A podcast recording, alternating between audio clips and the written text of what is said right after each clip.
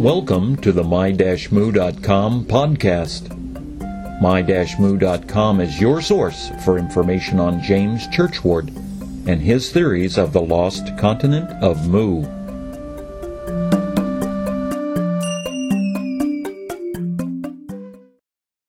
Ancient Aliens and James Churchward. In a previous podcast entitled James Churchward and Space Aliens, I attempted to address the phenomena of aliens and how it intersected with the theories of James Churchward. The previous presentation neglected to expound on space aliens that were not channeled entities, and although James does not specifically mention them, the issue definitely needs to be discussed. To reiterate a few points from the earlier podcast 1.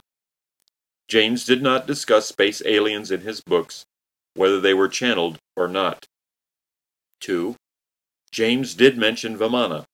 However, it is never implied in James' works that these craft travel into outer space or to other planets.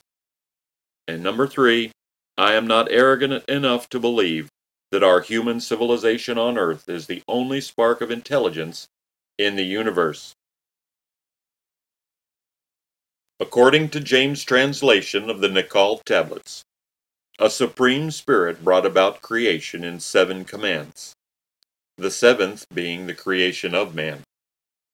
James makes it clear that humans are a special and unique creation, or at least the people that wrote the tablets believe they were. Some aspects of humankind are described in the 1926 Lost Continent of Mu, Motherland of Man, as imperishable part of the Creator and endowed with powers to rule the earth. James didn't elaborate on the technology that the people and colonists of Mu used to build the ancient megalithic monuments, such as those found at Baalbek, the Moai of Easter Island or the colossal structures in South America. He does mention that there was no savagery before the destruction of Mu, and that after the submersion, life deteriorated sharply, even in the colonies. Dare I speculate on the existence of a device located on the now sunken continent of Mu, attuned to human brains to allow the performance of what we would consider amazing feats. To throw it all in one basket, according to James' theories, humans are created by a supreme spirit. Every human has a part of that spirit. Every human is endowed with powers to rule the earth. Life was carefree and simple before Mu was destroyed, savagery, and the collapse of civilization after Mu sank. Was a device located in Mu and attuned to that portion inherited from the Supreme Spirit used prior to Mu's destruction to facilitate human life? Did the device make humans capable of moving enormous loads and or other feats that we would consider magical or did the humans have technology linked to the device on Mu that allowed them to perform these amazing feats? This is only speculation and is a marked departure from James Churchward's theories. I leave it to the experts to decide whether or not these circumstances fit the ancient alien theory. I am honored to be able to consult an expert in the field of ancient alien theory, Phil Coppens, who is about to release his latest book, The Ancient Alien Question, and is well known from his appearance on the Ancient Alien series. I'm very happy that he is willing to entertain my speculation.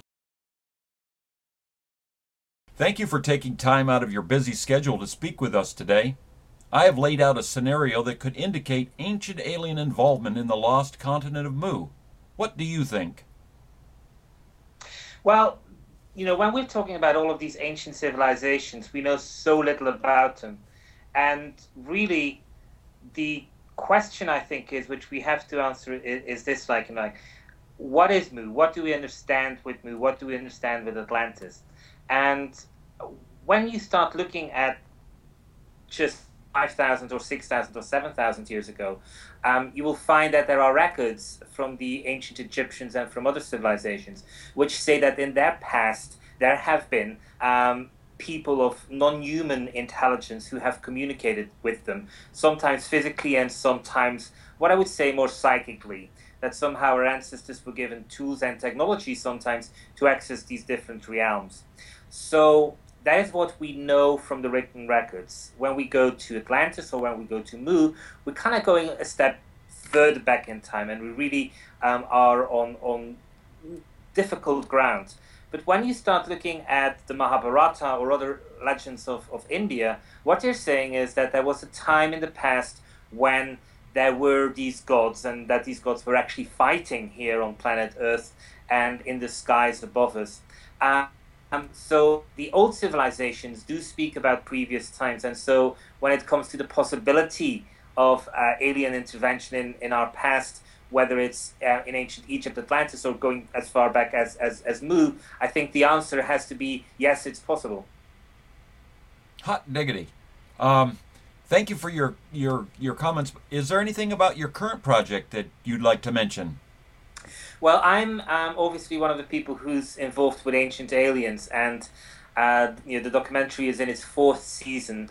Uh, sorry, in its third season. They're rather becoming its, its its fourth season, and it's really I think interesting that there is so much interest because each week over a million and a half people on the ratings chart, which actually means there's far more than that, um, tune in to watch this. So it's it's successful and it shows that there's this interest. And um, obviously, the documentary itself shows a lot of, of Mu and of, of, of India specifically, but um, you know, the hook for the, the Churchward dimension uh, is something which I feel is, is really something in which hopefully other documentaries which are in the pipeline, like Civilization One, um, or spin-off documentaries or one-off documentaries, really should begin to focus on because I think it's one of these things that in the 1920s, whether it's Mitchell Hedges with the Crystal Skull, uh, whether it's Mu, whether it's so many other places, um, in, we kind of seem to think that in the 1920s people were just inventing these things and then the rest was disproven. Well, when we bring it forward in the 1960s, we have von Däniken, um, and if we were to believe what happened, then in the 1970s he was disproven.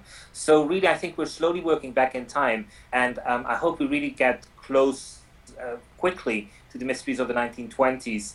Um, and, and that is definitely something which I'm trying to always do. I try to uh, highlight certain specifics and then hope that magazines or um, future documentary people uh, stumble upon the article and, and, and will take it from there.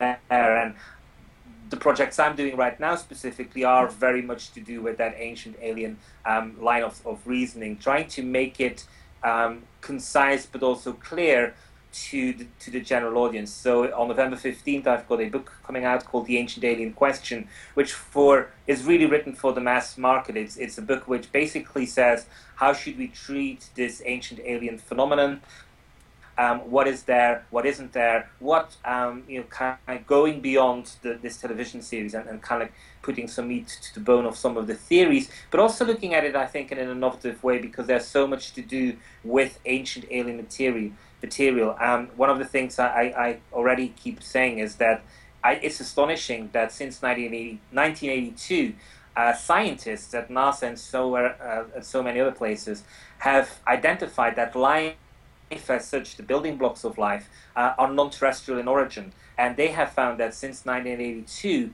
peer-reviewed scientific journals have really closed their doors or their, their pages uh, to, to this kind of um, articles being written by top scientists in their field, um, as a result of which very few people really are aware of, of what's happening there. So I'm, I'm sketching the, the larger picture and even though it's not specific to do with Mu or with Churchward, I think the parallels are there. Um, with Mu, people do not want to touch it because they think it is almost contagious and it'll be a career killer. Um, but really, it's not. You know, you you have to have no fear. You need to go there and, and, and try to do it. Um, and, and there are several ways in which academics can explore this um, by being almost stoic or by by saying, well, um, you know, we don't believe anything about Churchward, but hey, we went to the temple and we were trying to find out whether there's a door where he clicked there was a door, or kind of you know, really mundane aspects, um, and from there you can take it take it one step at a time.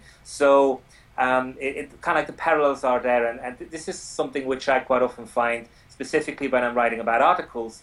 Uh, it's the fact that I've written an article on, say, um, the underground of the Giza Plateau, and the next article is going to be about some scientific uh, archaeological problem in France, and I quite often think like, hey, I can just do a search and replace, you know, substitute Egypt with France, substitute this guy with this guy, and time and time again you find how uh, science really is unwilling to to look into anything which is too controversial.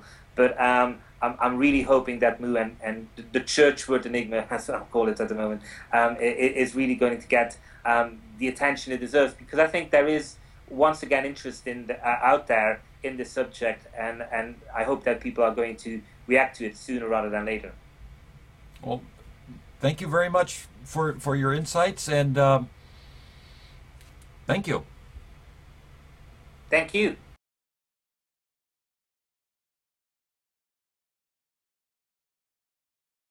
One neglected reference to the lost continent of Mu and space aliens is the Thiaoouba prophecy by Michel Desmarquet.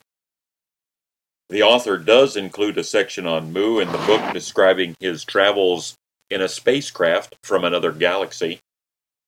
Although there are some similarities between the two Mus, there are some distinct differences.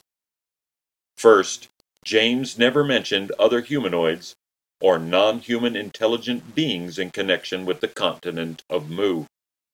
Second, James never mentioned spacecraft or spaceports in his description of Mu or its people. These two elements are necessary to Desmarquet's premise and indicate that despite the similarities, these are two separate Mus. I guess that I can never really say that I have pronounced the last word on space aliens and James Churchward. But I'll be sure to pass along any new developments as they happen. Thanks for listening and have a great day. The my-mu.com podcast will be created on an irregular basis and address the state of the research, post interviews with knowledgeable people, and challenge the status quo to arrive at a more complete understanding of James Churchward and his theory of a lost Pacific Ocean continent. Please check back frequently at my-mu.com or join our email list to keep up to date on our progress and join the discussions. This production, copyright 2011 by Jack Churchward, all rights reserved.